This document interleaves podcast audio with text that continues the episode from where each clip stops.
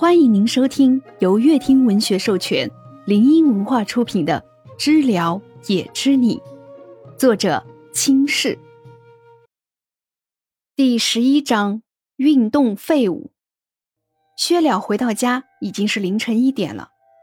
江聘也和徐和把他安全送到家，就离开去夜场找乐子去了。空旷的别墅内又恢复成了平常时的冷清模样。薛了看着被关上的大门，眼神忽明忽暗，犹豫着走到门边，手放在门把上。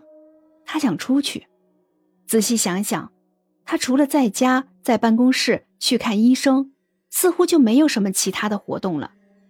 这几年的日子真是越过越缩小圈子。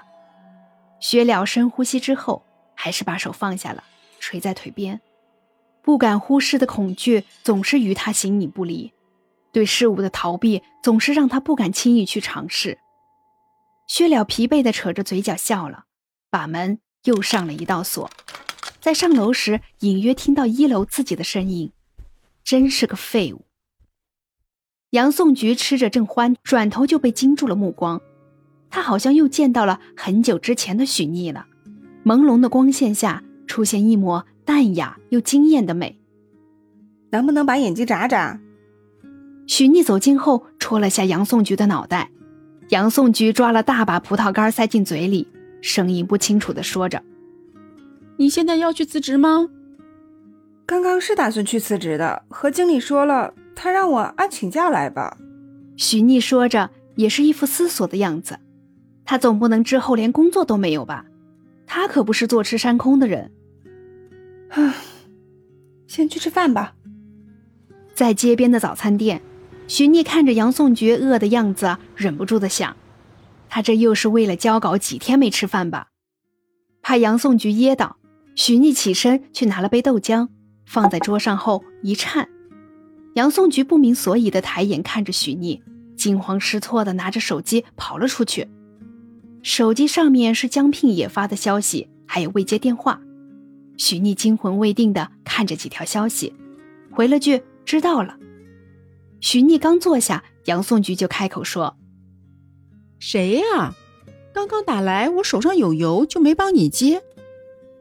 工作上的事儿。”许逆心虚的吃完了一顿饭，就把杨颂菊送到自己的小屋子了，嘱咐了吃的在哪儿，喝的在哪儿，像个老妈子絮絮叨叨了一番，之后就赶忙坐上出租车出去了。许逆在想，如何不路过薛了的办公室。直接到达江聘野的办公室。现在是早上七点，薛了的工作时间是八点半，应该不会撞见吧？许逆又把帽檐往下拉了。旁边等电梯的人越来越多，他被挤得只好往外挪挪。总不能走楼梯吧？虽然许逆很不想一大早就进行运动，但是他挤不过这些人呢。许逆摇摇头，走出去了，藏在角落的楼梯。这写字楼的保洁挺敬业的呀，楼梯竟然没有垃圾。许逆是天生的运动废物，才爬到三楼就已经气喘吁吁了，单手扶着楼梯把手。许逆停下来，弯着腰休息会儿，额头上的汗黏糊糊的，帽子还盖着热气。许逆抬手想摘下帽子扇风，但看见旁边路过的男生时，却又把帽檐又压低了些。薛了，薛了经过三楼的时候，眼中挺惊讶的。他来江城这边的公司快一个月了，今天还是第一次遇到和他一样晨练的人。但他刚刚从十三楼跑下来，现在也有点累了，就没有过多注意，只是诧异了一下，抬手按下了蓝牙耳机，换了首歌，又继续跑。徐逆见人跑得不见影了，就爬到楼梯的围栏上往下一瞅。这家伙不会刚刚从十三楼跑下来吧？这么久没见，他还养成了自虐的习惯。许逆自言自语着，换了个方向，发现人家已经又从一楼跑到了二楼了。本章已播讲完毕，喜欢的宝贝儿们点点订阅加收藏哦。